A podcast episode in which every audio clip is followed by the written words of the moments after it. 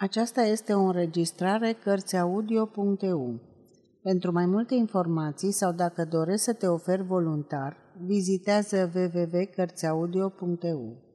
Toate înregistrările sunt de domeniu public. Agata Christie Șansa George Dundas stătea în City-ul Londrei meditând. În jurul lui se scurgeau și se împingeau afacerii și funcționari ca un flux care îl lua pe sus. Dar George, frumos îmbrăcat, cu dungă perfectă la pantalon, nu-i lua în seamă. Era preocupat gândindu-se ce să facă în continuare. Ceva se întâmplase. Între George și unchiul său bogat, Ephraim Leatherbetter, de la firma Leatherbetter Gilling, avusese ceea ce se numește într-un strat inferior al societății un schimb de cuvinte. Ca să fim mai exact, cuvintele fusese rostite aproape toate de către domnul Lederbetter. Îi ieșiseră din gură într-un șuvoi neîntrerupt de adâncă indignare și faptul că ele au reprezentat aproape în întregime o repetare nu părea să-l fi deranjat. Să spui un lucru o singură dată în mod frumos și apoi să termin nu era un moto al domnului Lederbetter. Subiectul era simplu, nebunia criminală și răutatea unui tânăr care trebuie să-și croiască drum în viață, de a-și lua o zi liberă în cursul săptămânii, fără măcar să ceară învoire. După ce spusese tot ce putea să gândească și mai multe lucruri de două ori, domnul Ledebeder se opri să-și tragă sufletul și l-a, l-a întrebat pe George ce a vrut să însemne ceea ce făcuse. George a răspuns simplu că simțise nevoia unei zile libere, o vacanță de fapt. Și ce erau atunci sâmbătă după amiază și duminică, dori să știe domnul Lederbetter. Fără a mai vorbi de Whit Sunday 1, care abia trecuse, și de August Bank Holiday, care urma, George spuse că lui nu-i păsa de după amiezele de sâmbătă, de duminică sau de Bank Holiday. El voia o zi adevărată, când ar fi putut găsi un loc unde să nu fie deja adunată jumătate din Londra. Apoi domnul Ledăpete spuse că își dăduse toată osteneala pentru fiul surorii sale moarte și că nimeni n-ar putea susține că nu-i acordase o șansă. Dar era clar că n-avea niciun rost. Și în viitor, George putea să-și ia cinci zile libere, la care să adauge și sâmbăta și duminica, dacă asta dorea.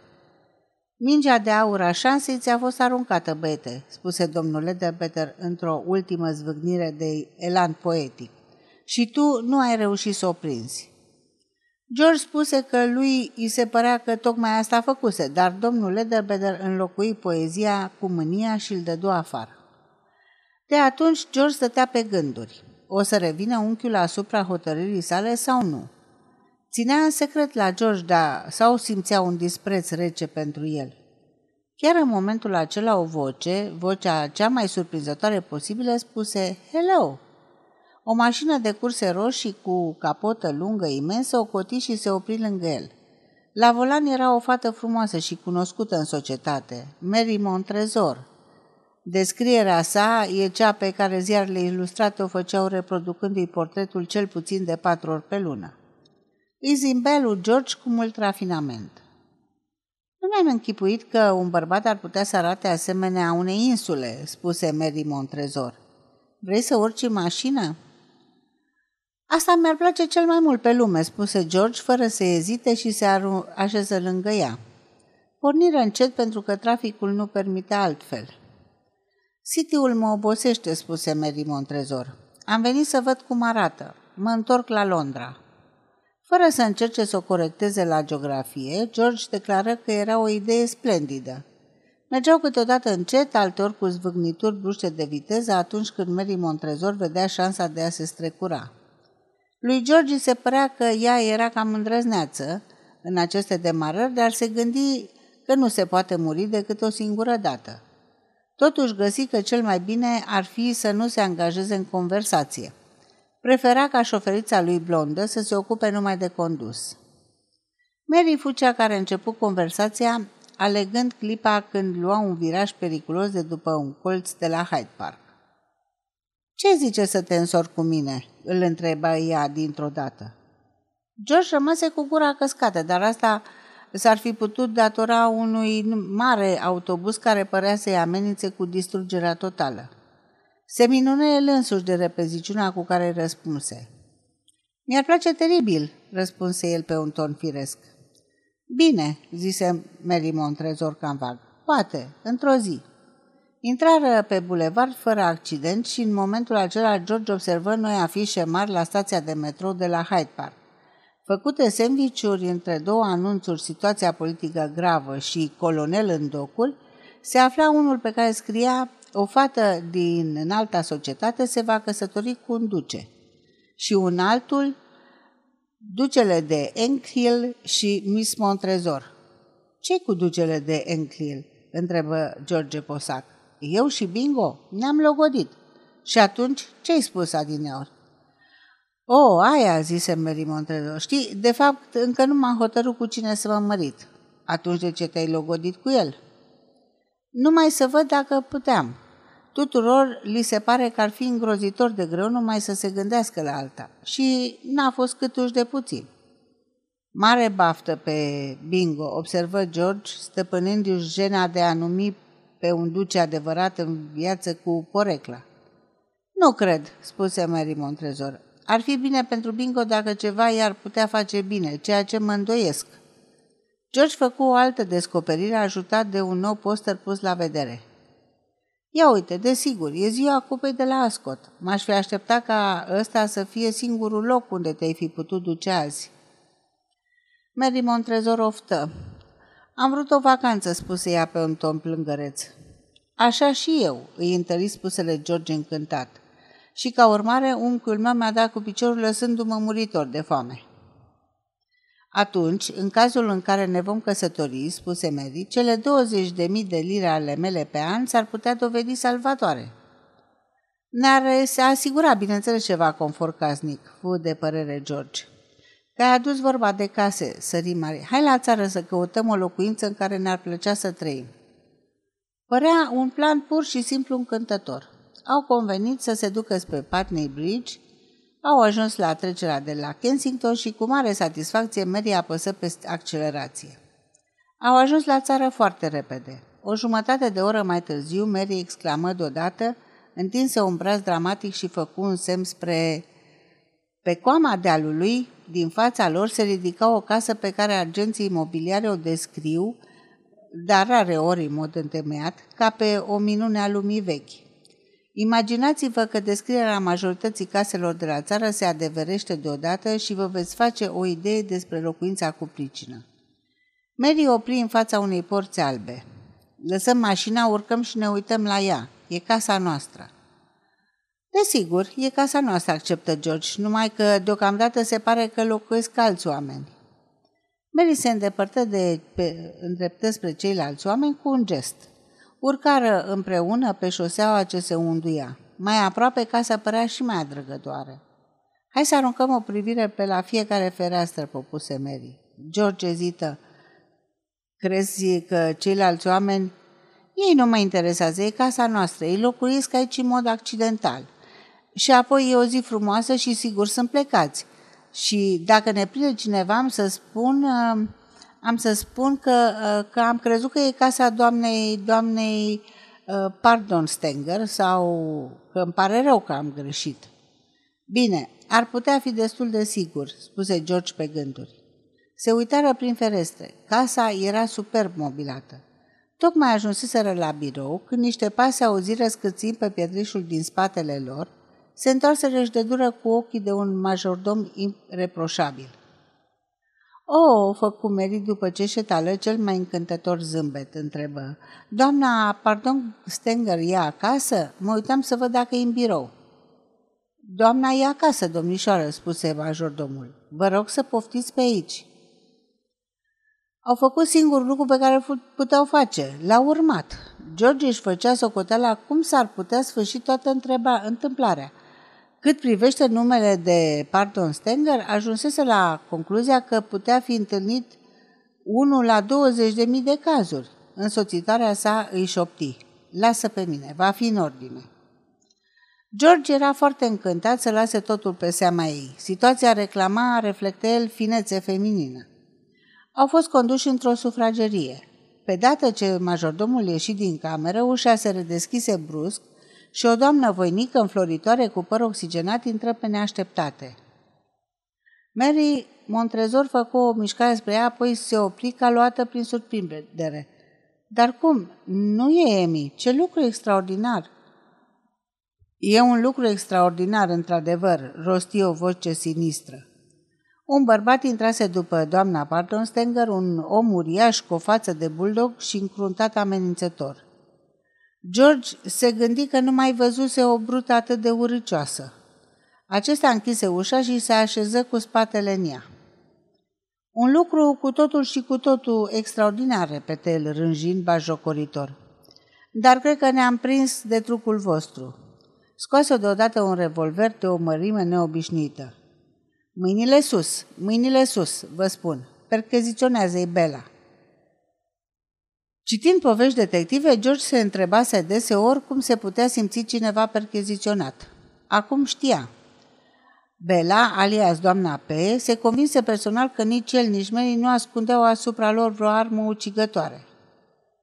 Credeți că sunteți ai naibii de isteți, nu-i așa?" întrebă sarcastic omul.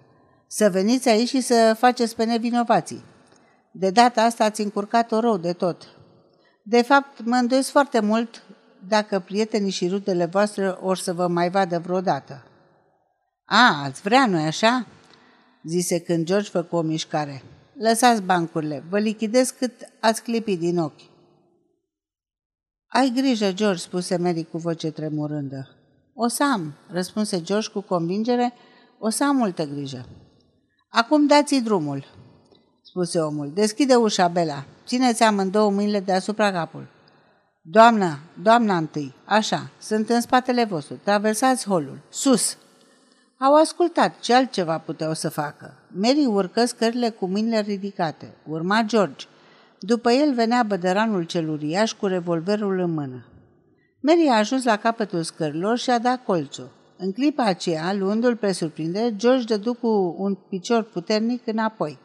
Îl lovi pe om chiar în stomac și acesta se prăbuși pe scări. Pe dată George se întoarse, se repezi după el și sări cu genunchii pe pieptul lui. Cu mâna dreaptă apucă revolverul care căzuse când celălalt se rostogolise. Bela scoase un țipă și se retrase după o draperie. Mary coborâ în fugă cu fața albă ca varul. George, nu cumva l-ai omorât?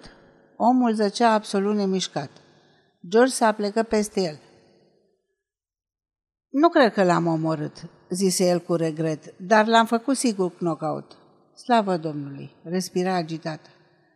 Frumoasă lovitură, se lăudă cum era și fire singur. Multe lecții poți să înveți de la un măgar bătrân simpatic. Cei? Mary îl trăgea de mână. Hai să plecăm, zise ea nerăbdătoare. Hai să plecăm repede.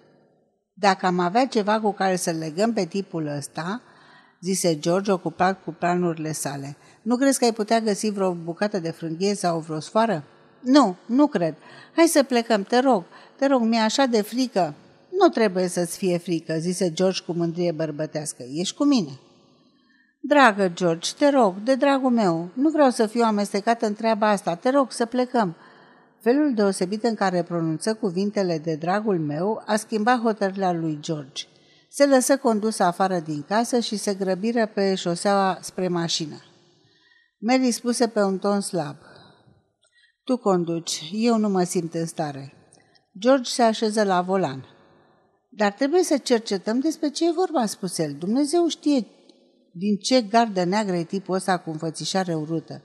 Nu aduc poliția aici dacă nu vrei să o fac, dar am să investigeze pe cont propriu. Ar trebui să le iau urma imediat. Nu, George, nu vreau să o faci. Cum? După o aventură de primă clasă ca asta, vrei să renunți? Niciodată, pe viața mea. Nu credeam să fie atât de crud, spuse Mary văitându-se. Nu sunt crud, nu eu am început. Individul ăla al dracului de impertine ne amenința cu un revolver uriaș. Apropo, de ce naiba nu s-a descărcat revolverul ăla când i-am dat cu piciorul jos pe scări? Opri și scoase revolverul din buzunarul lateral al mașinii unde îl pusese. După ce îl examină, început să fluiere. Ei să fiu al naibii! Chestia asta nu e încărcată. Dacă aș fi știut, Se opri învăluit în gânduri. Mary, e o treabă foarte curioasă. Știu că e, de aceea te rog să o lași în pace. Niciodată, spuse George ferm. Mary oftă din toată inima. Văd că trebuie să-ți spun. Ceea ce e mai rău este că n-am nici cea mai mică idee cum o să o interpretezi. Cum adică să-mi spui? Știi, treaba asta stă așa, făcă o pauză. Cred că fetele ar trebui să fie unite în zilele noastre. Ele ar trebui să încerce să afle câte ceva despre bărbații pe care îi întâlnesc. Și? întrebă George complet nelămurit. Și lucrul cel mai important pe care o fată trebuie să-l știe este cum se va comporta un bărbat în caz de extremă urgență. Are el prezența de spirit, curaj, istețime? Aceasta este un aspect pe care nu poți să-l cunoști decât atunci când e prea târziu. O situație de extremă urgență nu s-ar putea evi decât după ce ești măritată de mulți ani. Tot ceea ce știi despre un bărbat este cum dansează și dacă pricepe să facă rost de un taxi pe o noapte ploioasă. Amândouă calități foarte folositoare, sublinie George. Da, dar când vrei să simți că un bărbat e bărbat cu adevărat, marile spații deschise un bărbații sunt bărbați, cită George din memorie cu gândurile duse departe. Exact. Dar noi nu avem spații deschise în Anglia, așa că trebuie să creezi o situație în mod artificial. Asta am și făcut. Vrei să spui? Da, casa aia de fapt este a mea. Am ajuns la ea după un plan, nu din întâmplare. Și omul, omul pe care aproape l-ai omorât? Da. E, el e Rub Welles, actor de film. Știi că el premiază luptătorii. E cel mai scump și mai blând dintre oameni. Eu l-am angajat. Bela e soția lui. De aceea am fost atât de îngrijorată că l-ai omorât. Bineînțeles că revolverul nu era încărcat, face parte din recuzită. Oh, George, te-ai supărat rău de tot? Eu sunt prima persoană pe care ai făcut testul ăsta? Oh, nu, au fost, să văd, nouă și jumătate. Cine a fost jumătatea? întrebă George din curiozitate. Bingo, răspunse medicul răceală.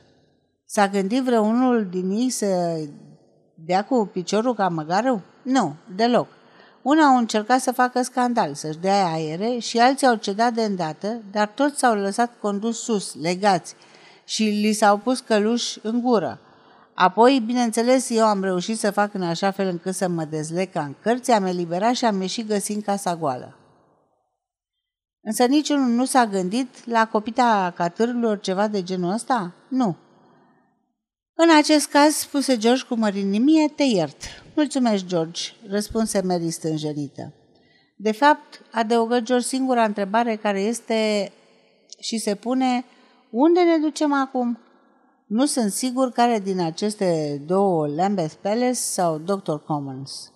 Ce spui acolo? Aprobare. O aprobare specială cred că e necesară. Prea îți place să te logodești cu un bărbat și apoi imediat să-i cere altuia să se însoare cu tine. Nu ți-am cerut să te însori cu mine. Ba da, la colțul din Hyde Park. Nu e un loc pe care l-aș alege să fac eu însumi o cerere în căsătorie, dar fiecare își are idiosincraziile sale în problema asta. Eu n-am făcut așa ceva. Eu doar te-am întrebat în glumă dacă ai vrea să te însori cu mine. N-am spus-o cu intenție serioasă. Dacă aș cere părerea unui consilier juridic, sunt sigur că el ar spune că ea a reprezentat o veritabilă cerere în căsătorie. Și apoi, doar știi că vrei să te măriți cu mine. Nu vreau. După nouă eșecuri și jumătate, închipuiește ce sentiment de siguranță vei avea să trăiești viața alături de un om care te poate salva din orice situație periculoasă. Mary părea să cedeze treptat în fața acestui argument profund – dar spuse cu hotărâre. Nu mă mărit cu niciun bărbat, dacă nu vine în genunchi la mine. George se uită la ea. Era adorabilă. Dar George mai avea și alte caracteristici de catâr pe lângă lovitura de picer. Spuse cu tot atâta fermitate. Să mergi în genunchi spre o femeie este un lucru degradant. Nu o fac. Mary spuse cu aplomb încântător. Ce păcat! Se întoarseră la Londra. George era posomărât și tăcut. Marginea pălăriei îi ascundea fața fetei. Când trecură pe lângă colțul din Hyde Park, ea murmură încet. N-ai putea să mergi în genunchi pentru mine?" George răspunse sigur pe el. Nu. Se simțea ca un superman în devenire. Ea îl admira pentru atitudinea sa, dar, din nefericire, el o suspecta că avea și alte tendințe de catâr. Opri brusc. Scuză-mă, spuse el. Sări din mașină, se întoarse la o grămadă de fructe pe, care tocmai, pe lângă care tocmai trecuseră și venia așa de repede că polițistul, ce se îndreptă spre ei să-i întrebe ce se întâmplase, n-a avut timp să-i ajungă. George de Mare lăsând să cadă un măr în poala fetei. Mănâncă mai multe fructe, spuse el, și în mod simbolic. Simbolic? Da. La origini, Eva i-a dat lui Adam un măr. În zilele noastre, Adam îi dă unul Evei. Înțelegi? Da, făcu Mary cu îndoială în gras. Unde să te duc? o întrebă George politicos. Acasă, te rog.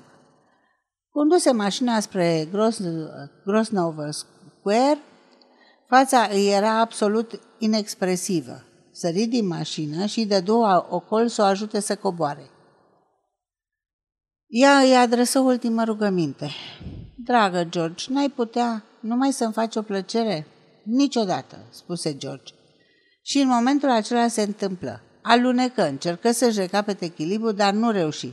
Se trezi în genunchi în noroi în fața ei. Mary scoase un chio de bucurie și bătu din palme.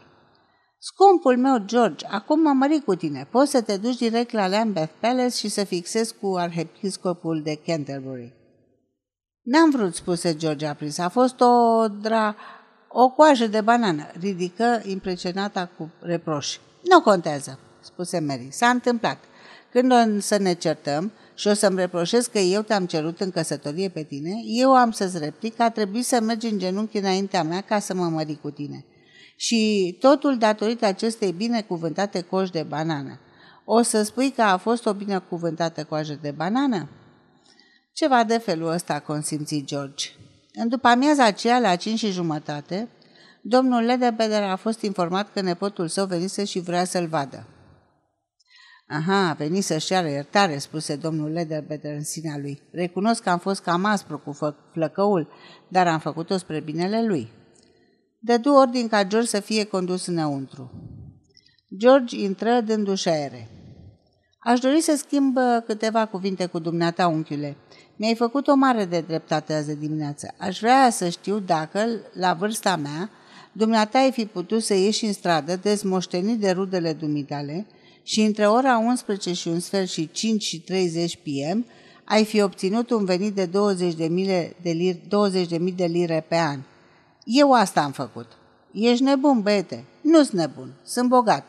Mă căsătoresc cu o fată bogată, frumoasă, din înalta societate, cu una care, mai mult, renunță la un duce de dragul meu. Te însor cu o fată pentru banii ei?